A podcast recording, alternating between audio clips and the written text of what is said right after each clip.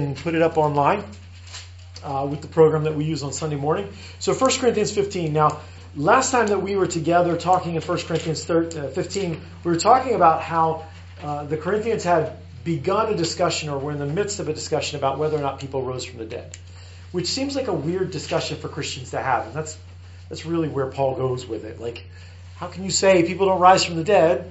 Remember, you're a Christian, you follow Christ, and the whole point of the story is he rose from the dead. So, and he kind of connects that uh, as he goes back through the whole thing. So, last time we were together, we looked at a lot of this stuff. Um, so, let me just start at verse 12, uh, and we're going to go down uh, through actually through verse 28, which is the the whole thought process here. Uh, we left off at verse 18 last time, so we'll pick up at verse 19. But let's go back to verse 12 and read what that says. So, here's what it says. But if it is preached that Christ has been raised from the dead, how can some of you say that there is no resurrection of the dead. if there is no resurrection of the dead, then not even Christ has been raised. And if Christ has not been raised, our preaching is useless, and so is your faith. More than that, we are found to be false witnesses about God, for we have testified about God that he raised Christ from the dead, but he did not raise him if in fact the dead are not raised. For if the dead are not raised, then Christ has not been raised either, and if Christ has not been raised, your faith is futile, and you are still in your sins then those also who have fallen asleep in Christ are lost. If only for this life we have hope in Christ, we are of all people most to be pitied. But Christ has indeed been raised from the dead, the first fruits of those who have fallen asleep. For since death came through a man, the resurrection of the dead comes also through a man. For as in Adam all die, so in Christ all will be made alive, but each in turn. Christ the first fruits, then when he comes, those who belong to him. Then the end will come when he hands over the kingdom to God the Father after he's destroyed all dominion, authority, and power. For he must reign until he has put all his enemies under his feet. And the last enemy to be destroyed is death. For he has put everything under his feet. Now, when he says everything has been put under him, it's clear this does not include God himself, who put everything under Christ. When he has done this, then the Son himself will be made subject to him who put everything under him, so that God may be all and in all. So, 1 Corinthians 15, we're kind of talking about the resurrection here, and you have this long argument that Paul is making to the Corinthians who have outsmarted themselves. Let's just say it that way. They've outsmarted themselves. They, they have talked themselves into wondering if we will rise again, if we will come back to life someday. Um, and that seems maybe obvious to us, but as we talked about it, we said there was a, a school of thought in Corinth and in Greek philosophy where it made some sense. They were trying to figure out how to, you know, apply what they thought or what people talked about, the really smart people of this world talked about, to Christianity and trying to blend it together. And it, what it got them was a place where it made no sense, where Christianity kind of lost all that meant anything of Christianity. Um, and so Paul went through and he says, if you, if you assume there's no resurrection of the dead, then it means some things. It means Christ hasn't been raised. It means, uh, you know, you are lost because part of the reason that I have been forgiven and I have been set free and my debt has been paid and I've been made alive again is because Jesus died and rose again. And if Jesus just died, then that means what? If he didn't rise again, if he just died, what's that mean? We're not born again. No resurrection. There's no resurrection. There, but what else does it mean? He's Human. He's just another guy, right? The, the, the symbol of Christ's resurrection was his deity. And Jesus connected that over and over again as you go through the Gospels to, I will rise again. No one takes my life from me. I lay it down of myself and I will take it back. Right? Destroy this temple and in three days I will build it again. The, the prophecies he made were prophecies of authority and prophecies that were connected to, I am God in human form. And so if Jesus just died like anybody else and that was it, then he's not God. Then his death paid for no one. Then he died just like you and I would die, and all that he said was, at best, crazy, at worst, a lie, a deception, one of the greatest deceptions of all time. So his resurrection is the foundational stone for everything that we believe about what life is about, about the promise of eternity, about God's uh, interaction, relationship with us, all of it is based on this one fact, the resurrection of Christ from the dead. And so, if there isn't any resurrection from the dead, we are still lost. We haven't been redeemed. We, if we believe, and, and I think this is something that is hard sometimes to get from what Paul says here, but he kind of presumes we all still believe we have a sin problem, that we are separated from God by our sin. And if Christ hasn't been raised, then Christ wasn't the Messiah, then we put our faith in the wrong person and we're still, we still have that sin problem with God. We are lost. If our hope in Christ is wrong, then our supposed solution for our sin problem is a lie. And we still face judgment for everything we've done. So it's a really big deal what we believe about the resurrection. You literally cannot do anything with the resurrection except accept it. If you do anything else to it, if you try to explain it away, if Jesus swooned on the cross and wasn't really dead and all that, if you do anything else with it, it takes away every bit of the hope that we have. Because if Jesus didn't, let's just say Jesus died on the cross, but he didn't really die. He was just kind of like passed out. And then they put him in the grave, and three days later, in this cold, dark grave, somehow he revived and got up and rolled the stone away and got out. Now what? He's going to die again. Now he's going to actually die someday. So he's not alive today. Do you see? In, in other words, if that's a lie, then the ascension is a lie. Then everything is a lie. So it is the absolute center of what Christianity means. Um, and I, I don't know if you've seen or heard this. Uh, Andy Stanley's been making a big deal about this. Um, the resurrection is the, the, the core of the gospel in the first century. Um, and some people are like, well, he's anti-Bible or whatever. L- listen, it, this this is an argument about uh, evangelism, and it's an argument about if you look in the book of Acts, what did Paul share with people who didn't have a religious background? On the day of Pentecost, Paul shared with, or Peter shared with Jews Old Testament prophecies that they would be familiar with. But when Paul went to Cornelius and when Paul went to Athens and when he didn't go into the Old Testament, he he talked to them about there was this man and he died and he rose again. And because he rose again, we believe we will rise again. See? So that's kind of what Andy Stanley's saying is sometimes when our young people, as they grow, uh, we like the Bible is the Word of God. The Bible is true in everything, and that's absolutely entirely correct. And he actually has said that's what I believe. But if I force, like you have to accept the entire Bible, every bit of it for you know for you in order for you to be saved, in order for you to accept Christ, um, I'm trying to bring to the front things that aren't at the front, right? Like it, I know people who have come to Christ without having a first clue about the walls of Jericho falling or, you know, what they think about how the world was created. They've just always assumed it was evolved. They just, but I don't have to go start at Genesis 1 1 with them and, whoa, whoa, whoa, you can't get saved yet. I know you believe Jesus died for your sins, and but whoa, whoa, whoa, time out. Let's go back and let's make sure you have the, the order of the Old Testament kings right and make sure that you understand who built the temple and we don't have to do all that. We, we can trust God with that. And that's kind of the point is where, where do I want to bring someone to for them to accept Christ? I want to bring them to the story of the death and resurrection of Jesus Christ. I want to bring them to that miracle because it encapsulates the deity of Christ, the sacrificial atonement, the hope that we have, and even in the resurrection is the promise of his return. Because he's alive. He's not dead. He's, he's alive at the right hand of the Father, ready at the, the command of the Father to return and come and get us. So the, the fundamentals of the faith are all, they all revolve around the resurrection. Does that make sense? Yeah. So that's why that's a big deal. I have a question about that. When Yeah. Paul came out of the Pharisaic tradition, and if he did so, then I thought, that, and I just trying to think back, that the Pharisees didn't believe in a heaven. They believed True. the Messiah coming to set up his kingdom on earth. True. So basically, Paul's also preaching to that Pharisaical sect Yes. too. Yes. Yeah, I mean, not in this, but it Yeah. certainly as it trickles its way back towards Israel and, and Christians in Israel, it has application there. Um, yeah, absolutely. Yeah, uh, actually, uh, it's the Sadducees who didn't believe in resurrection. The Pharisees believed in the resurrection. he come out of the Pharisees He came out of the Pharisees. Yeah, yeah, So, so he would have believed. yeah, yeah. He would have believed. He would have, but he would have, he would have believed in it in a different form. He would have believed in resurrection for faithful Jews only, in the, as the Pharisee. Obviously, Pharisees meaning uh, we are the people who are the keepers of the rules, right? So we know how you keep it, and if you keep them, then you have the promise of resurrection from the Old Testament. Yeah.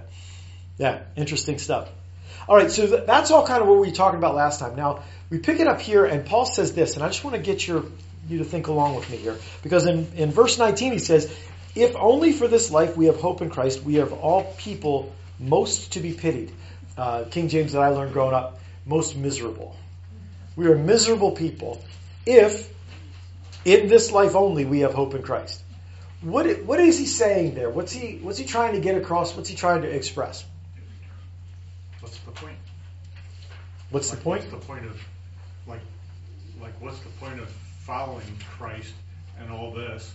Like, we, we, we or I follow Christ because I'm looking eternity. Right. So what would be the point of following Christ? He's just another, like, I might as well follow somebody else. Right. If I'm gonna die, I'm gonna die. Right. So why do I have to follow I've Jesus? I've been deceived. Right. I've been I've been lost. Or, or another way of saying that is, I've staked absolutely everything Yes. on this one condition. And if it's not true, then I have nothing. Yeah. I, I've lost everything. Yeah. Even You've life itself. it's kind of like the signers of the declaration. To this we pledge our lives, our honor, and the, everything we are is. If this wins, we're champions. If this loses, we were foolish. But we believe in this, and so we pledged all we have to this. And Paul says, "Yeah, I'm putting all all my eggs in this basket. This is the truth, and I'm going to live for this. I'm going to direct my life towards this. If this is a lie, I'm an idiot. If it's a fairy tale, if it's a fable, it's just words. It's just it's useless. It's running around in circles and getting nowhere, for sure. Any other thoughts? Why are we miserable? Maybe not us. Well, they face a lot of persecution. Who does? The, early church, but, and now, but Yeah. back then, It's a, a different realm of persecution than we could probably even imagine.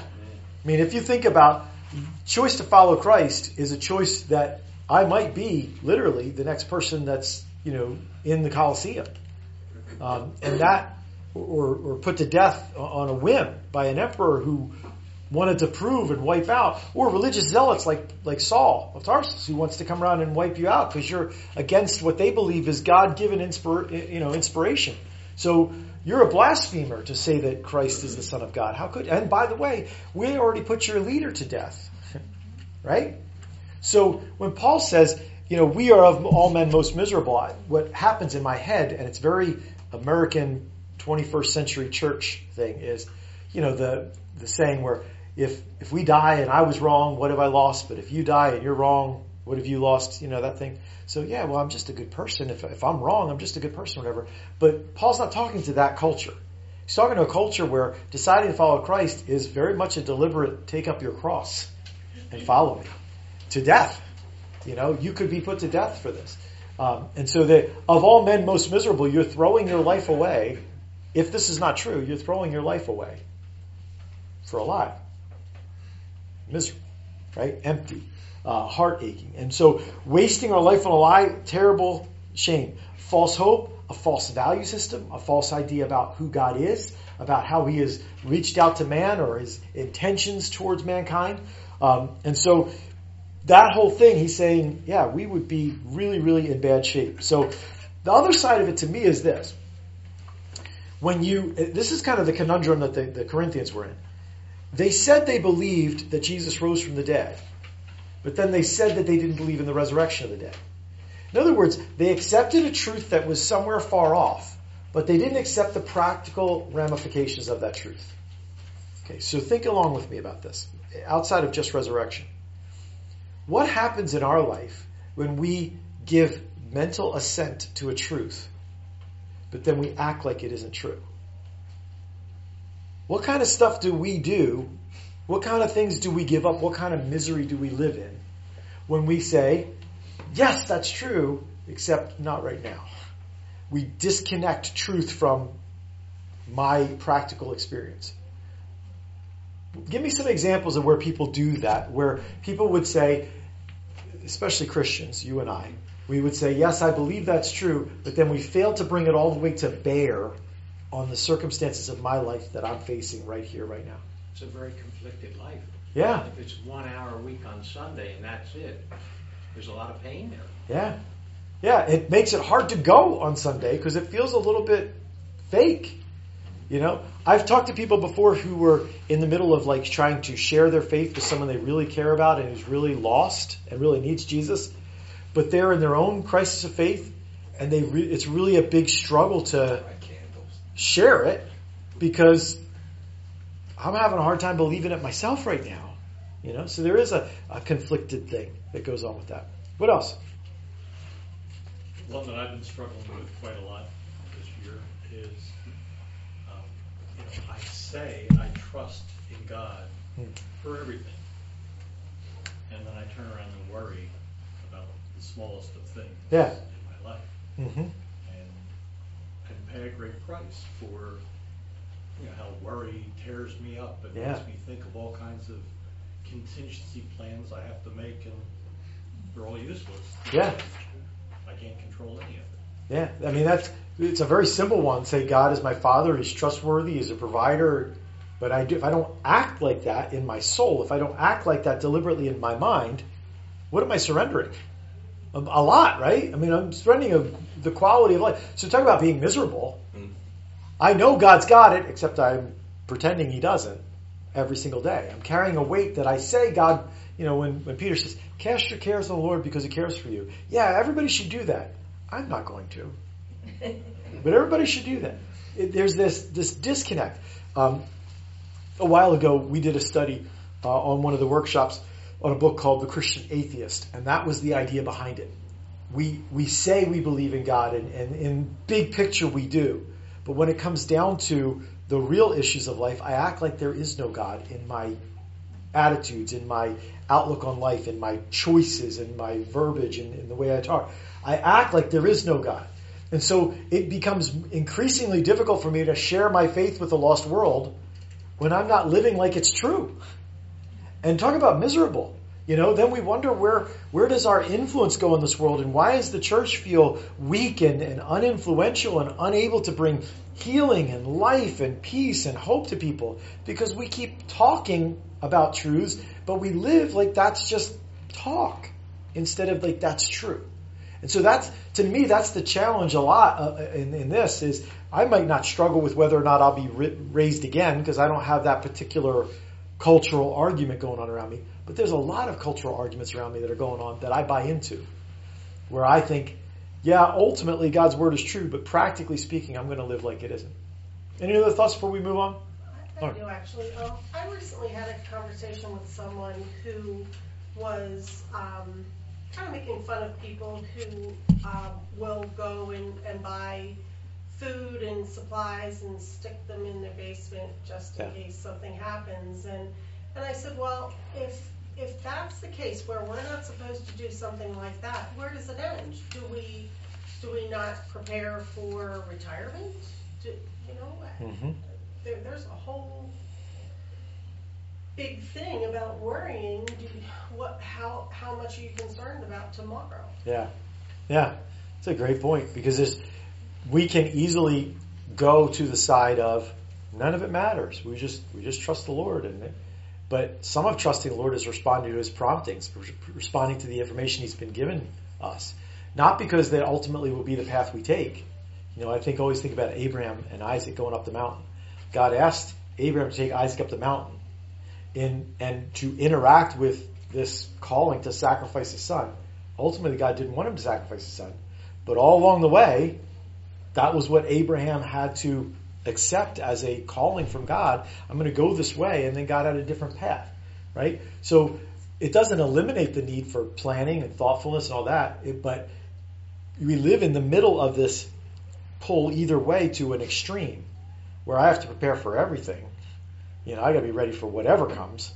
The money system's gonna. I had somebody a couple years ago tell me the money system's gonna collapse. So I took all my money out of the bank and I put it all into gold, right? And then a year later, they're whining at me how much gold has dropped in value and how much money they lost in that. And I'm thinking, you, you thought you were smarter than everybody. You thought you were ahead of it because you let fear drive you. And so, what the difference there is, is when fear drives us, we make terrible choices. We make terrible choices in relationship, in finances, in in decisions about the direction of my life. Fear does not give me any good information for long range choices.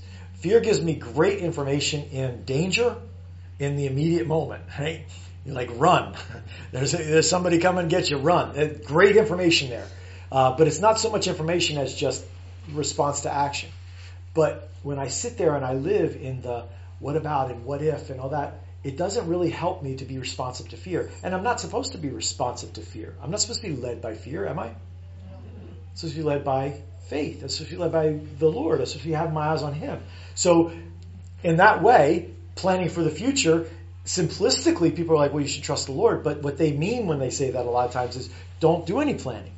But that's not the way the Bible presents our following God is no, don't do any planning. It's do the planning God's asked you to do. But trust God that the outlook of that plan may be very different than what you were thinking it was going to be. Has that ever happened to you? You know, It- I thought it would be like this and it turned out to be like that. I went to college to be an engineer. I'm not an engineer. You know, it's like that, that was the plan God had for me for that, but it wasn't the end of it. That wasn't the way the plan was going to work out. I went to work for four or five years as an engineer and did things like that, but I also at the same time took a job as a youth pastor and started doing that. So God has a way of directing these things. And truth is, when, when I was getting ready to graduate and I had asked Dana to marry me, she's from Oregon. My plan was to move to Oregon. I put out resumes out there. I probably put out 25 resumes out there.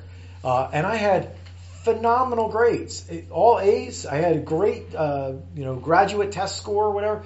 So it wasn't like, you know, oh, this guy's kind of iffy. It was really, really good resume that I'm sending out as an entry level position. I got zero job offers in Oregon.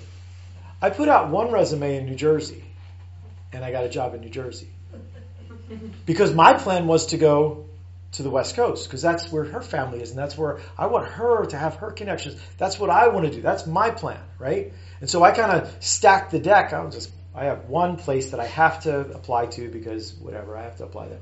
But the rest of all I'm going to go out here. God directs me a different way than what I had planned. So I could go, you know, or Dana, why God? Why did you do this to us? Or we can go, well, clearly this is we can rest in God's providence and plan. And that, I think that's the, the difference a lot of times in do I plan or don't I plan? You plan to the level that makes some sense. But when I, when I plan to the, to the realm where fear has a grip on my heart, where I am running through scenarios more and more extreme in the hope that I'll think of everything I need to think of so I'll be set for no matter what happens, now you're not in faith anymore, are you? So, and that's, I think that's where our faith has to live out in, in some of those like, when's enough enough? But when's it not enough? When, when do I, when am I being faithful and when am I being foolish? And some of that stuff.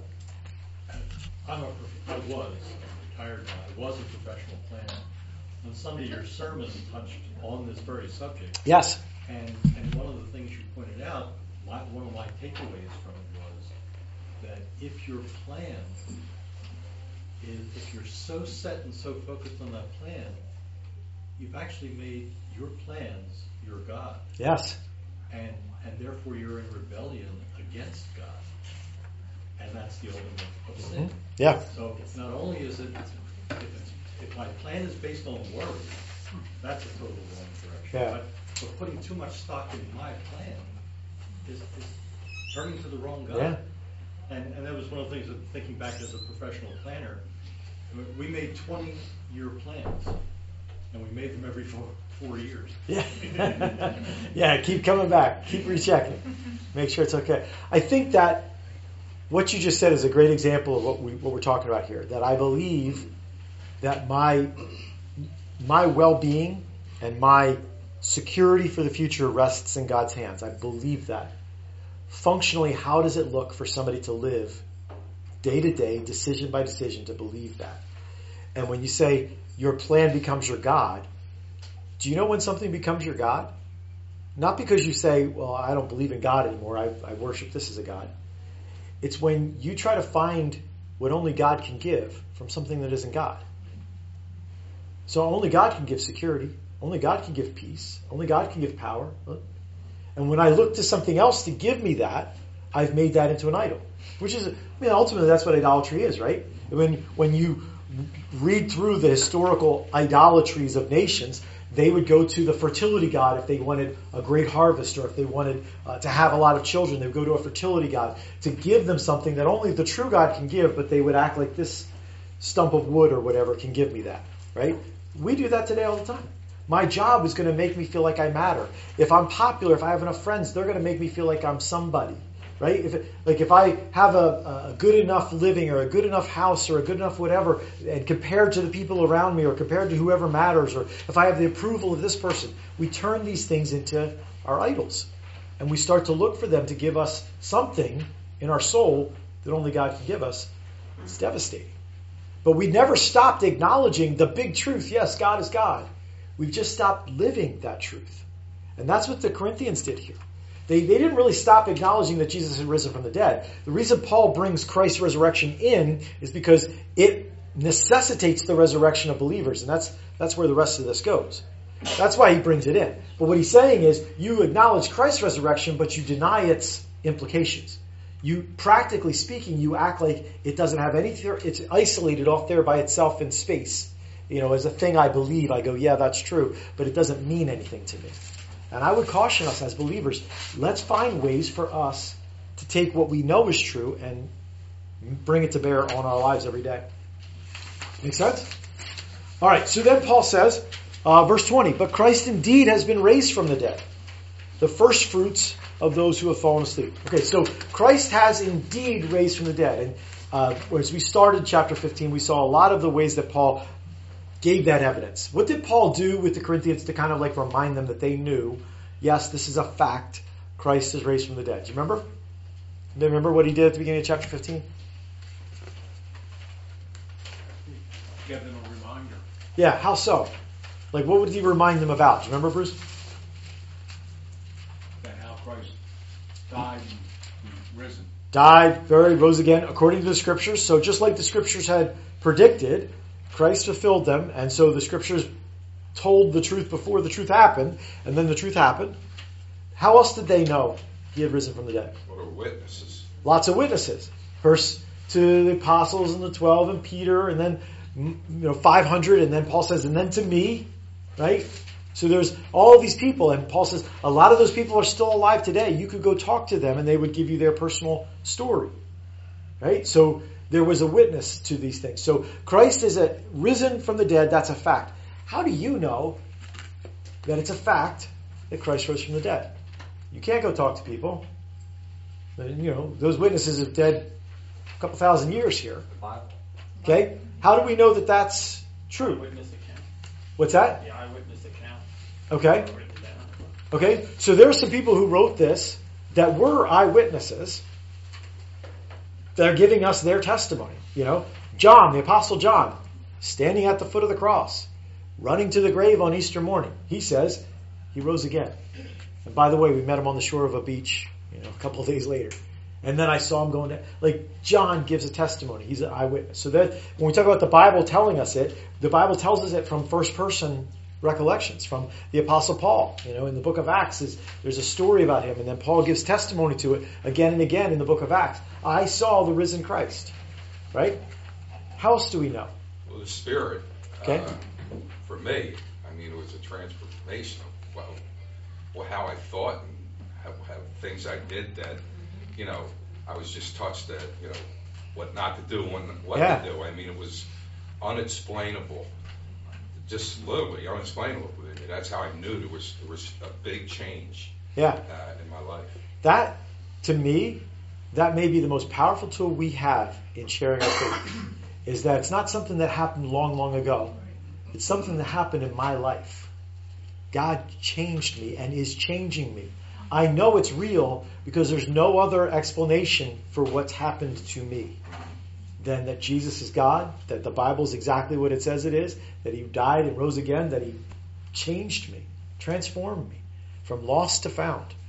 And that personal testimony, like as Tom says, the eyewitnesses back then, yes, but there's we're still eyewitnesses to the effects of it, right? And so we can, when, when God says you will be witnesses, He's not talking about you'll be witnesses who have all the Bible memorized that can cross-reference all the verses and tell people all the.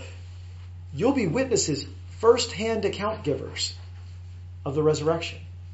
Because the resurrection has an effect on you.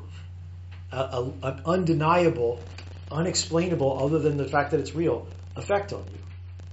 And if it hasn't, it should, right? Try. Faith and belief fit in there. Yes. Just Yeah. Belief. It's a yeah. It's a truth that isn't as uh, objectively uh, verifiable, but I know because I believe. Right. This is, as John writes, I've written these things that you may know that you have eternal life. Why? Because you believe in the name of the Son. You know, you believe. So that brings you a no. Um, when your faith is shaky, when it's hard, when doubts have gotten you, it's hard for you to feel that assurance, that no. Um, sometimes it's because I've decided to take a different direction in my life, and I've tried to hold on to truth over here while acting in a different direction than the truth. That makes it really hard to feel sure, to know. Um, but I know, in large part, personally, because I believe. And so other people have the same choice to believe, and if they would believe, they would know too. But there is some of it that's faith. Yeah, absolutely. I love that that you say he changed me and is changing me. Yes. So his spirit bears witness to our spirit. Yes. And our life continues to evolve in our faith walk. Yeah, I think to me, that is some place where Christianity has gotten pigeonholed in a really bad way as believers. If I present my salvation to people as something that happened a long time ago and now I'm all set, right? Then all they're going to hear, even though there's truth to that, all they're going to hear is, so you're better than me, mm-hmm. right? You, I should make the same choice you did because now I'll be up, then I'll be as good as you. But you and I know that's not the reality. The reality isn't God is he was finished the day I got saved. That there has been a progressive work in my life from that moment that I gave my life to him onward. And and he continues to stretch me and challenge me and pull me in ways that are uh, beyond imagination and uncomfortable. And that's because this isn't a fairy tale. This is true. And I'm still experiencing it today. So saying to somebody like, I need him every day, I know you probably do too. He saves me every time I give my life to him. He rescues me from myself. You know, he will you too. There's a testimony of like, let me put my arm around, let's do this together, as opposed to like, hey, come, come get up as good as me. Uh, I think sometimes that's a really powerful way for us to be able to share our faith, is to share that we're still experiencing the effects of trusting in Christ. And every time I trust him, there's transformation. Good. Good. So there's a lot of ways we can know today. I would say one of the biggest, like, objective facts is the existence of the church today. There is no, and I, and I don't want to get into huge, huge discussion about this, but I would just say this to you. Historically, there is no precedent and there is no other reasonable explanation for the fact that literally billions of people profess Jesus Christ on this earth today, thousands of years after that man lived, than the fact that he died and rose again. There's there, the cult, the, the, the culture into which it was was that event happened was was spun, and the the fallout that was there, the pressure that was against it. If this was not literally the truth, there's no way that thousands of years later, one third of the world's population says we trust him. Not that everybody who says that is is actually a believer, but one third of the world's population today, 2.1 billion people, claim to be Christians. How do you explain that thousands of years later? You know, there's no uh, Caesarites. You know, uh, I follow Caesar. Like he was a great general, or Alexander the Great, or there's great, great historical figures. They don't have disciples. They don't have followers. They don't have people who claim that they're alive and living and speaking to them today. Jesus does. And the only reasonable explanation in the course of history is that what the Bible says happened, happened. And people were willing to give their lives for it, and people continue to experience it today by the millions. Right? This is not a small delusion of a few people who are weak minded. This is worldwide. The only explanation is Jesus rose from the dead. That's, that's the transforming event that brings this about. Alright, so what he says then is this. He has indeed risen from the dead. We know it. You know it. He has become the first fruits of those who have fallen asleep.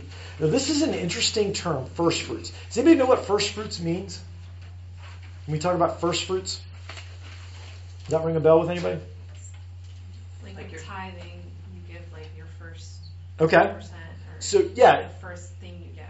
Yeah, and that comes from the kind of biblical Old Testament concept here, first fruits. So when I'm going to give to God, I don't give the last little bit. I give whatever God has put on my heart to give to Him. I give it to Him first. It's you know, there's something to that, right?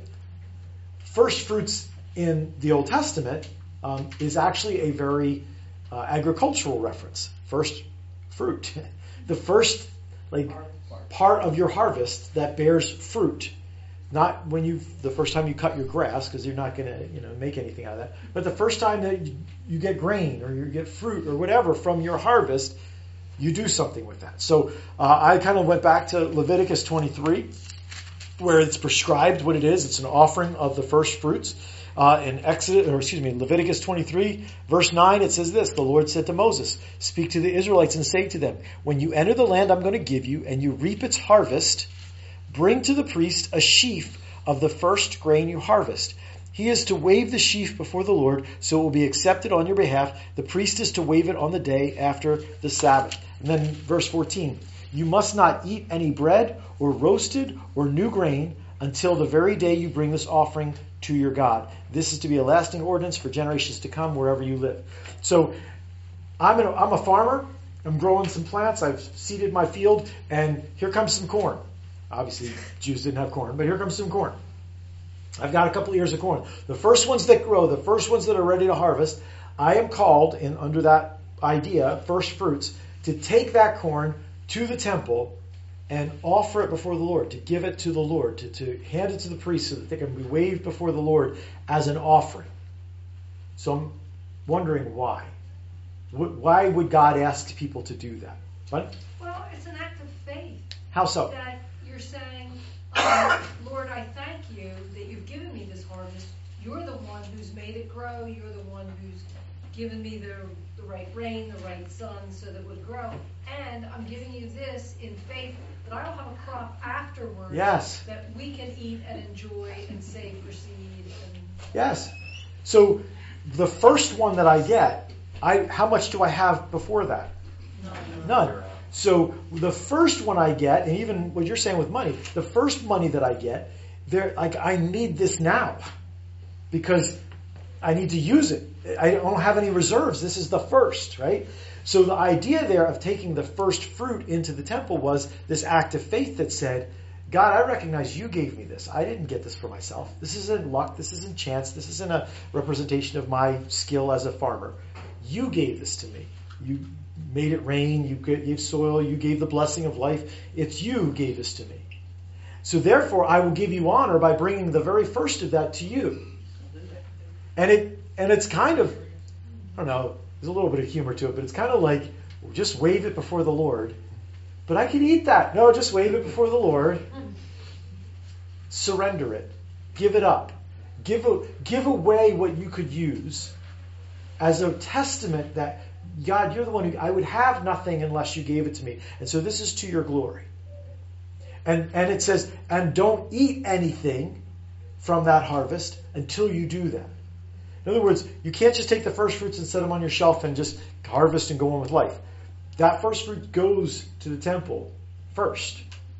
And then it represents what's coming after. It represents the harvest. It represents your faith that God has already provided. Even though you haven't gotten it yet, God's already provided for the rest of my needs. So thank you before it shows up. Boy, if we lived with faith like that, right? Mm-hmm. Thank you before it shows up because they've already provided. I'll give away what you've already given me because I know you're giving me more because that's what you do. Right? That's kind of that's the idea of the first fruits is to give glory to God and to express faith. That that's acting like God's trustworthy, isn't it? Because I don't have the rest of it yet, but I believe I'll have the rest of it, so you have this first fruit, God. Right? That makes me also think that the first fruits in the, in the economy in which we live is the most valuable. Hmm. You know, it costs more to get the first fruits than it does as they come in in, in, in multitude. Yeah, yeah, very true. It's uh, not the leftover. You know, I think there's some application of that with the sacrifices and the, the animals who are brought as well. That it, it's not the you know the maimed and the diseased and stuff. Oh, I don't need that. Let's give that to God. It's no. There's an act of faith in it. Yeah, it's interesting because you know I, I guess some people have a hard time with it because we know God doesn't need it. Mhm. He doesn't need that first fruit. He doesn't need our money. it's it's all an act of faith. Yeah. It's all a, a trust that you know do it, and, I, and I'll see that you're faithful and trustful. Yep. Yep. It's pretty cool, but Yeah. it's pretty you know. If you think about it, well, you know, he don't need it. Why can't I give him my, the, the end, the end Right. stuff? He's not going to eat it. He ain't gonna eat Yeah, that. corn. I- yeah. I'm hungry. We can rationalize it, but what it does is, is we rationalize away our call to faith.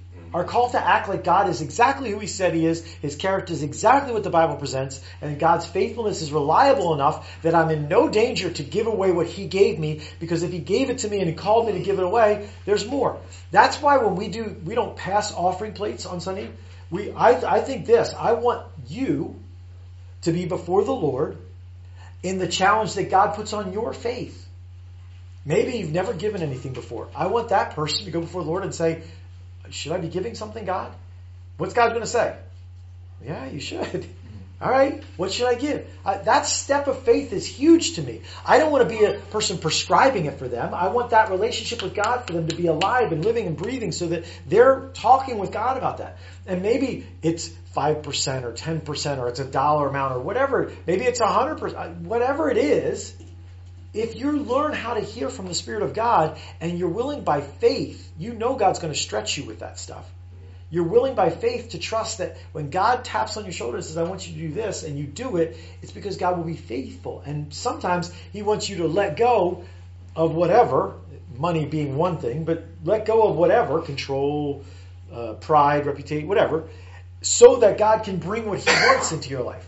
But He doesn't bring that thing into your life so that you can let go, because that would be pretty easy. Yeah. He, let, he asks you to let go, faith, believing that God has provision, right? Yeah. Well, the problem is there's some preaching out there that promises you, Yeah. uh, uh, if you give the 10% or whatever Right. first, that you're going to get 10 times Right. that. Right. And that's why you got to be sure it's the Spirit leading you to, Absolutely. and not some preacher. Yeah, it can't be a personality thing, and it can't be a bargain. You're not, you're not, Yeah, or you know, working God into a corner by Yeah. giving him money so he gives you back money.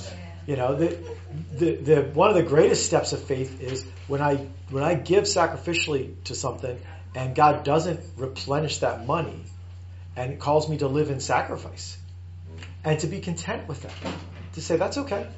This is this is what you asked me to do. I believe that I'm in a better position to follow you and be hungry or be without some convenience or whatever. I'm in a better position there than I would be if I had that money and had been using it for myself. But that requires the same kind of mindset as like fasting.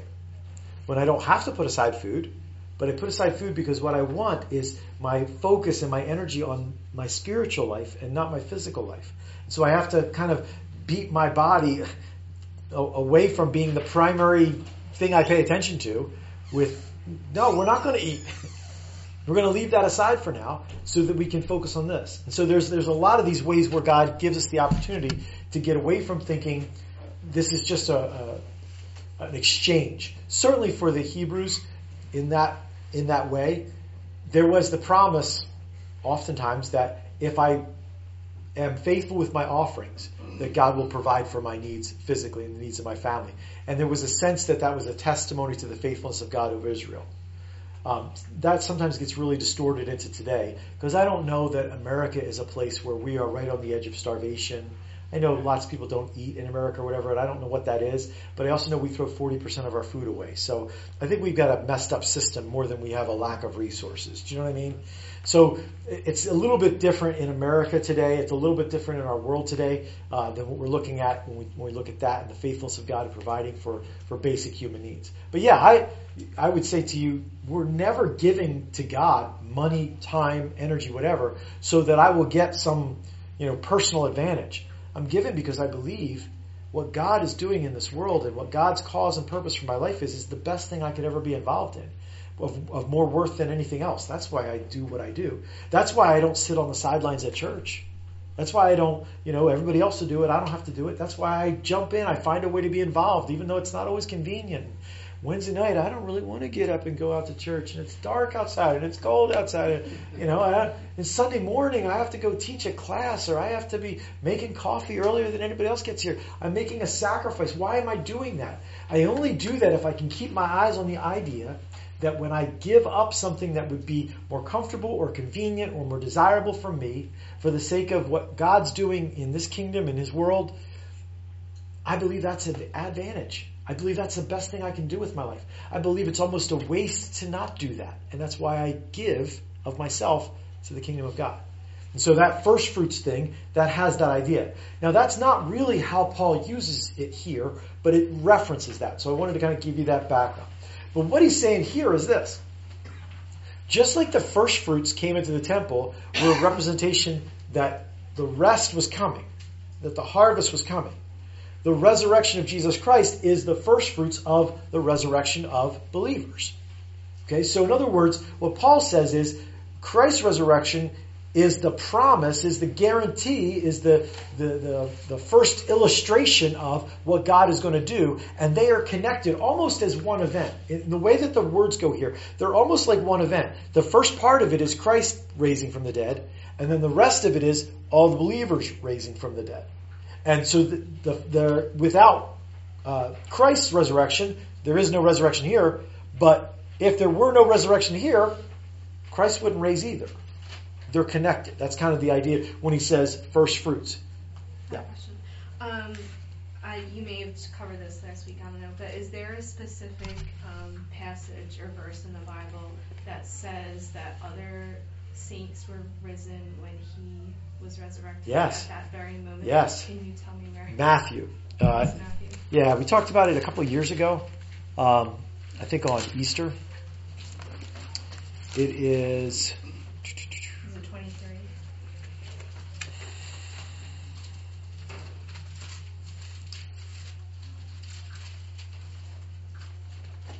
It is Matthew 27. Um, verse 51 says, At that moment the cur- curtain of the temple was torn into from top to bottom, the earth shook, the rocks split. Then verse 52 says, And the tombs broke open. The bodies of many holy people who had died were raised to life. They came out of the tombs after Jesus' resurrection, went into the holy city, and appeared to many people. So, yeah. Yeah. I was just looking that up, and it was saying about, the commentary was saying, like, with the first fruits. Like Jesus was the first fruits, and then at that moment, the other people who yeah. rose from the dead. Yeah, and I, I think there is a connection there of the miracle of life giving power and all that that's representing that. But I believe those people died again. Yeah. Right? Yeah. So here's the thing, and this is kind of where this gets theologically. When Jesus died and rose again, he is the first of this new kind of resurrection. What's the difference between Jesus' resurrection and every other resurrection in the Bible? They die again. They die again. He doesn't. And so when it connects it to our resurrection, it's connected to that idea. That all these other miracles, you know, Elijah and Elisha and, and all the, the, the times in the Bible where somebody rose from the dead, Jesus raised somebody from the dead, all those people died again. So it was a resurrection that was a display of God's power, but it wasn't of the kind of Jesus. But one day, those who trust Christ will participate in a resurrection of the genre of Jesus, where when we are raised from the dead, we will not die again. It is a permanent, glorified resurrection. And that is a powerful thing. Because that is a promise that is unbelievably large that you will be raised to eternal life, that you will never face sickness or death, disease, hurt, pain, sorrow again that you'll be raised to eternal life. And that promise is a uniquely Christian promise. That comes from the resurrection of Jesus. There is no other, you know, world philosophy of religion where they promise eternal life, resurrection bodily from the dead because of the resurrection of your leader. Um, even Islam, which talks about paradise, it's a spiritual paradise. It's not a physical paradise. Uh, even though there is a you know harem of women and all that stuff, and even though Mormonism has this idea of uh, uh, inhabiting other worlds with uh, the product of a spiritual union, these are spiritual realities, not physical realities. The Bible is talking about a physical reality. You will be raised again in a body to life, an eternal body, just like Jesus was when he rose from the dead. Pretty cool. And so that when he talks about first fruits, that's one of the things he's connecting to. That that idea that Jesus rose again is, is a unique resurrection. And then it says all will be resurrected in that day. He's not talking here about uh, you know, first fruits of those who have fallen asleep, everyone who's died. He's talking about believers, and I think that gets pretty clear as you go. There is some, as you read through this passage, there's these words all. And some people take that to mean everybody's going to be saved. But it's all believers, okay? And you kind of can pick that up in there. So, verse, um, you know, verse 21, for since death came through a man, the resurrection of the dead comes through a man. So that sounds like, just like everybody dies because Adam sinned, everybody lives because Jesus rose again. Kind of can sound like that, right? But the next verse, for as in Adam all die, so in Christ all will be made alive. So now we're talking about this in Christ thing, as opposed to, you know, everybody. It's in Christ. And so I want to talk about real quickly what that means uh, before we kind of close up our discussion for tonight. So death came through a man. How did death come through a man into humanity? Through Adam, right? God says, in the day that you eat of that fruit, you will die. Did Adam die that day? No. Spiritually. Spiritually. Yeah. Physically. He didn't physically die that day, but he died. Right? And then physically, there was a representation of that down the road. And because we are offspring of Adam, he passed that on to us. So every single person who's born is, and this is a little bit deeper theology, and I don't want to get into the, the hairiness of it, but every single person that's born is in Adam. And the idea of being in Adam is that you are spiritually responsible. You were spiritually participant in Adam's sin. I wasn't even alive. I wasn't even aware. Yeah, I know. And I wasn't either. But spiritually speaking, that's the heritage we have. Somehow we participated in Adam's sin. Even though I can't really understand that, it's why I suffer what Adam suffered. I suffer spiritual death. We are all in Adam. We are all born in Adam. Now, we have this other thing that we can be, which is in Christ. And it's really, really cool to be in Christ. Because what it means, similar, if you read through Romans 6, it's really, really cool.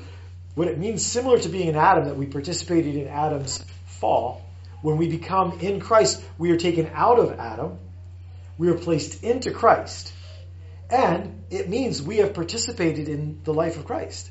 It means we are participants in his death and his resurrection. Literally. That I'm dead to sin and not, i don't live any longer. That I've been put to death in the flesh and I've been raised again spiritually. The Bible talks about Christ is seated in the heavenlies and then it talks about I'm seated in the heavenlies. It talks about I was in him before the foundation of the world, and it talks about Christ existing before the foundation of the world. And so I've been taken out of this line of Adam, out of this offspring of Adam, and I've been born again. I've become an offspring of Almighty God. I've been born as a child of God, and by birth I've been placed into Christ. And by being placed into Christ, I receive the life of that family and the, the birthright of that family. One of the birthrights is that there is this resurrection coming. And the resurrection from the dead is an eternal resurrection, just like the first fruits Jesus was. Does that make sense? I mean, I don't, I'm not trying to confuse you, but I think that's really cool the way that there's a spiritual transformation there, a spiritual transformation of identity. I am a child of Adam, therefore I own the death that comes my way. I, I own the fallenness of Adam versus I am a child of Christ, and so I am free from sin and I have the mind of Christ and I have the strength of the Spirit of God alive in me so that the fruit of the Spirit can be produced in me and I can live for the glory of God, for the cause of God that I couldn't when I was in Adam because I was just in Adam. But now that I'm in Christ, I, I live in a whole different realm, and a whole different plane. And then the Bible goes, so why would I turn around and go back to the life that's in Adam? Why would I look at that as something to be chased after and desired?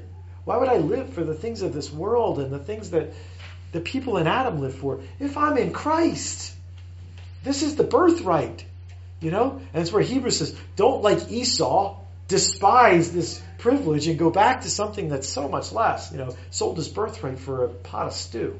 What? How did you, how did you, well, he thought he was going to die. Yeah, right, I'm sure. Right? So that idea there is we have to value what we've been given, but we have to see it for what it is. We have to see the privilege of being in Christ. And so we follow Adam, we follow his consequences because of the laws of birth. The law of birth is when I'm born, I'm born into the family of Adam. I'm born as a descendant of Adam. I am in Adam. But when I am born again, I'm transformed. And so I'm provided life because Jesus rose again. and therefore I am alive because he is alive. And so what Paul does as he goes through this is he talks about how, you know, in one man, death came to all men. In another man, life came to all men.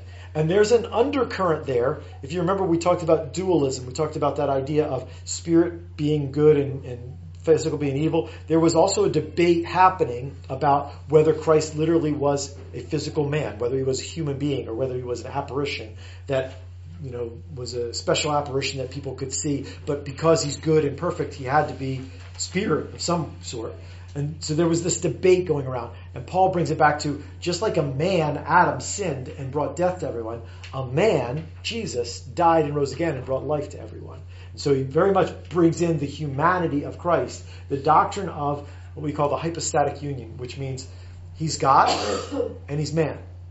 And the only person who ever lived that, that was fully both, Jesus Christ that he, he was no, there wasn't a percentage of him man and a percentage of him God. He was fully God and fully man. How can that be? Yeah, I don't know. But that's what the Bible teaches us, is that he was every bit divine and, and God himself in human form, but he was just, he was a man, like you and I. He was a man without sin, but he was a man. If you cut him, he bled. If, you know, he was tired, he yawned. I mean, he was a man. He lived like a human being. And, and Hebrews makes a big point about that, that he lived like a human being so he could understand what it's like to be. So when we go and, and talk to him, we, we go, you know, you know how it is, Lord. And he goes, yes, I do.